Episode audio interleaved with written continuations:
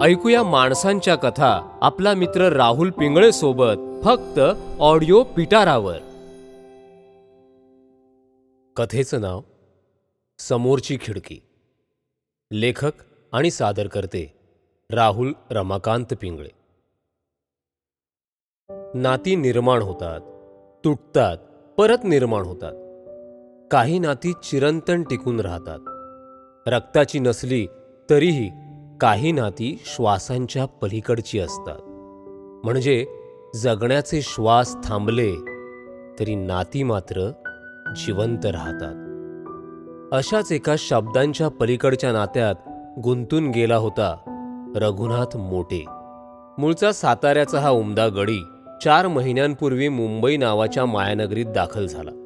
लष्करात जायची इच्छा वयोमर्यादेमुळे पूर्ण न झाल्यामुळे पठ्ठा सिक्युरिटी गार्ड एजन्सीत सिक्युरिटी गार्ड म्हणून रुजू झाला.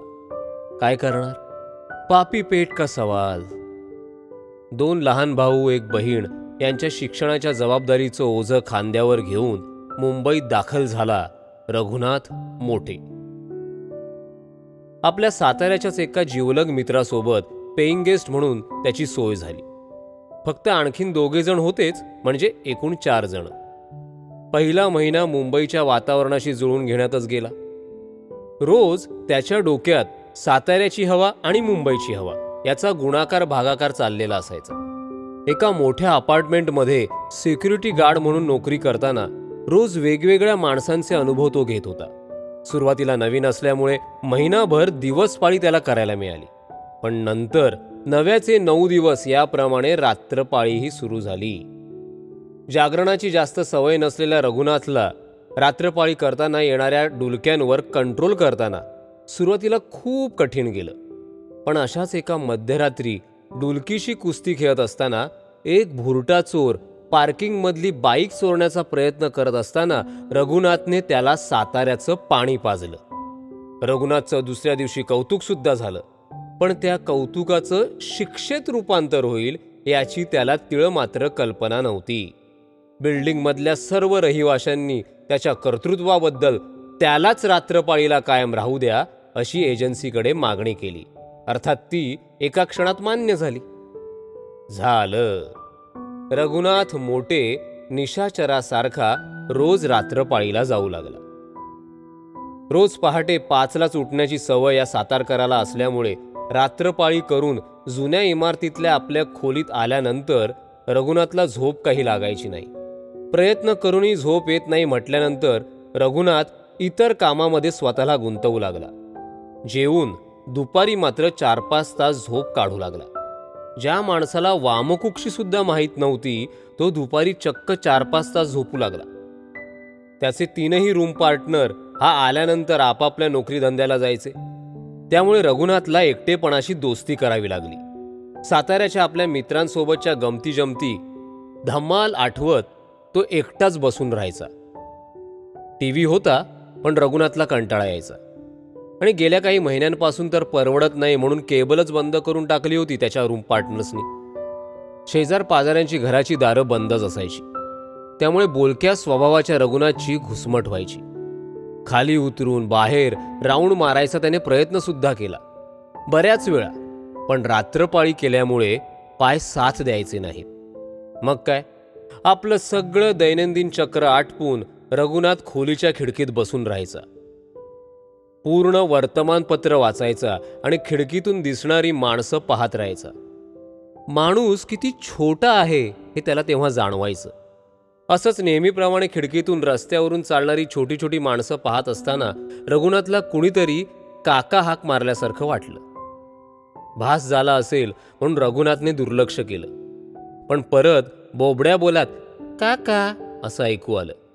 रघुनाथने इकडे तिकडे पाहिलं तर समोरच्या खिडकीतून एक दोन अडीच वर्षांचं पोरग हात दाखवत गोड हसत रघुनाथला हाक मारत होतं.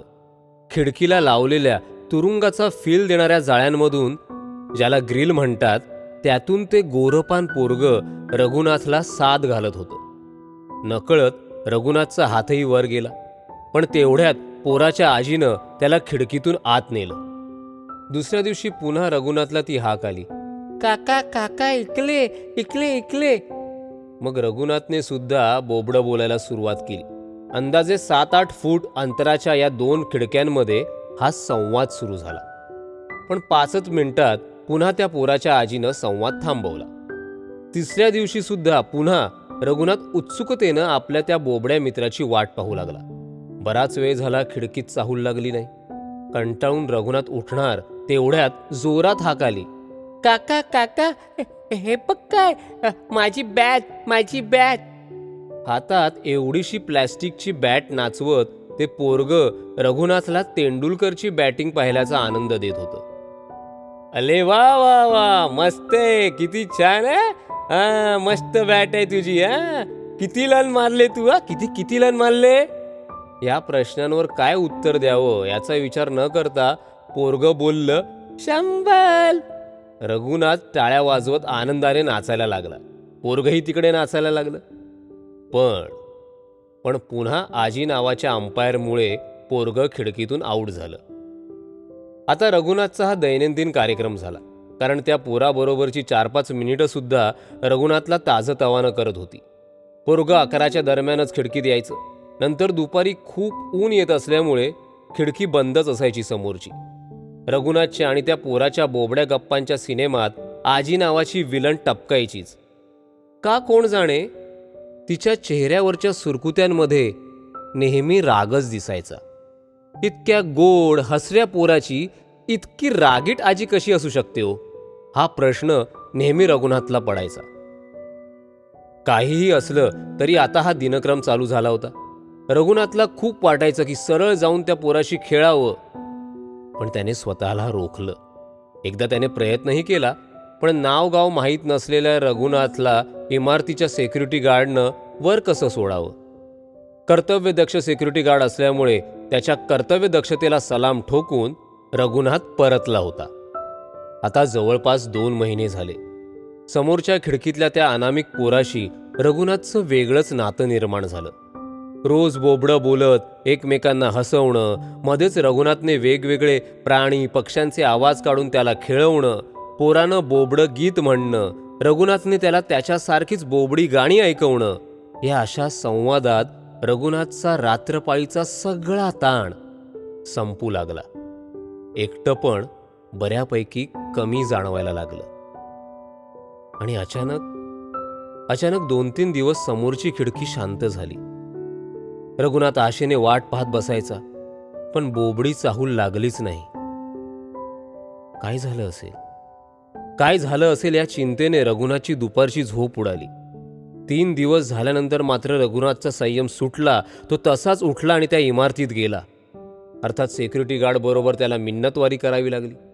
शेवटी स्वतःचं सेक्युरिटी गार्डचं ओळखपत्र दाखवून त्याचे हातपाय पडून रघुनाथने त्याला मनवलं. आणि त्या गार्डलाच तो सोबत घेऊन गेला. खिडकीच्या अंदाजाने गार्डला घराचा अंदाज आला. डोरबेल वाजली. तुरुंगासारखंच ग्रील असलेल्या दरवाजातून सुरकुतलेली म्हातारी आजी डोकावली. सिक्युरिटी गार्डने रघुनाथ बोलायच्या आधीच त्याचं येण्याचं कारण सांगितलं. तेवढ्यात आजीच्या साडीला धरून मागून ते पोरग अत्यानंदाने जोरात ओरडलं काका काका काका रघुनाथला आवेगानं त्याला जवळ घ्यावंसं वाटलं पण त्यांच्यामध्ये दिवार होती लोखंडी ग्रिलची आणि तितक्याच गंजलेल्या भावनांच्या आजीची. तिने ताप होता. एवढे दोन शब्द बोलून धाडकन रघुनाथच्या तोंडावर दरवाजा बंद केला. इमारतीच्या पायऱ्या उतरताना सिक्युरिटी गार्डकडून कळलं की पोराचे आईबाप कोणालाही घरात जाऊ देत नाहीत. आजीला तशी वॉर्निंगच आहे.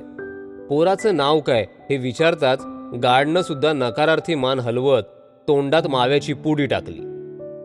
पोराचं दर्शन तर झालं हेही नसे थोडके. या अल्प आनंदात आपल्या इमारतीच्या पायऱ्या चढत खोलीत पाऊल टाकताच रघुनाथच्या कानावर हाक आली. काका काका काका! पाहतो तर काय? चक्क विलन आजी त्या पोराला धरून उभी होती. काय करणार बिचारी? मुंबईतल्या वास्तवाला समोर जाताना पोराबद्दल तेवढं कठोर व्हावं लागलं होतं तिला. पोरानं आनंदाने दोन घास खाल्ले आजीने सुरकुतलेल्या हातांनी भरवले आणि परत खिडकी सुनी झाली. पण पुढच्याच दिवशी खिडकी ताजीतवानी झाली. बहुधा काकाच्या प्रेमाच्या इंजेक्शनमुळे पोराचा ताप पूर्णपणे उतरला होता. पुन्हा सुरू झाली खिडक्यांची गप्पांची मैफल. सुरकुतलेली आजी आता थोडी बदलली होती.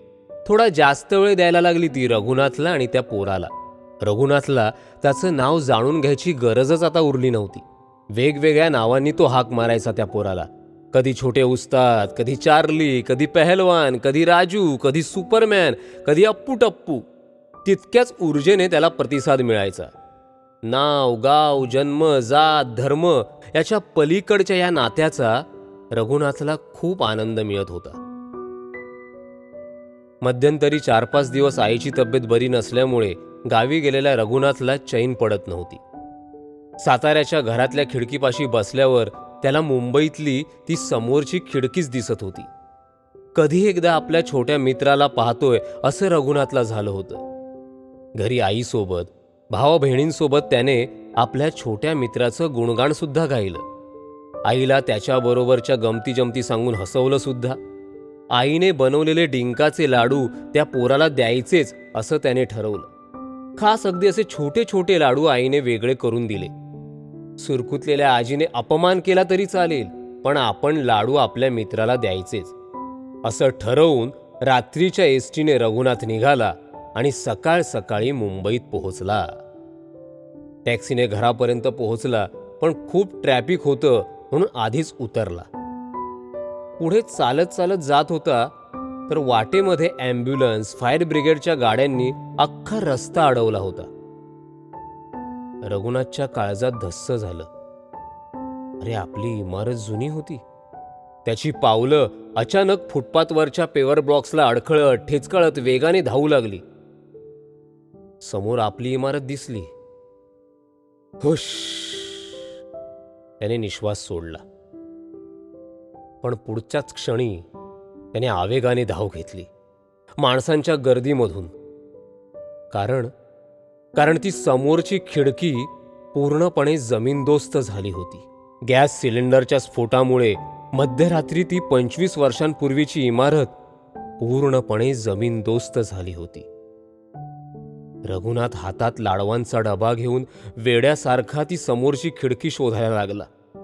लोकांना कळेना त्याला आवरण्याचा प्रयत्न सगळे करू लागले. त्याने लोकांना जुमानलं नाही. बोबडं बोबडं बोलत बोबडी बोबडी गाणी गात रघुनाथ ती समोरची खिडकी शोधायला लागला आणि तो शोधतच राहिला शोधतच राहिला शोधतच राहिला. ती समोरची खिडकी. अशाच इंटरेस्टिंग ऑडिओ स्टोरीज आणि पॉडकास्ट ऐकण्यासाठी ऐकत रहा ऑडिओ पिटारा ऑडिओ पिटारा सुनना जरूरी है।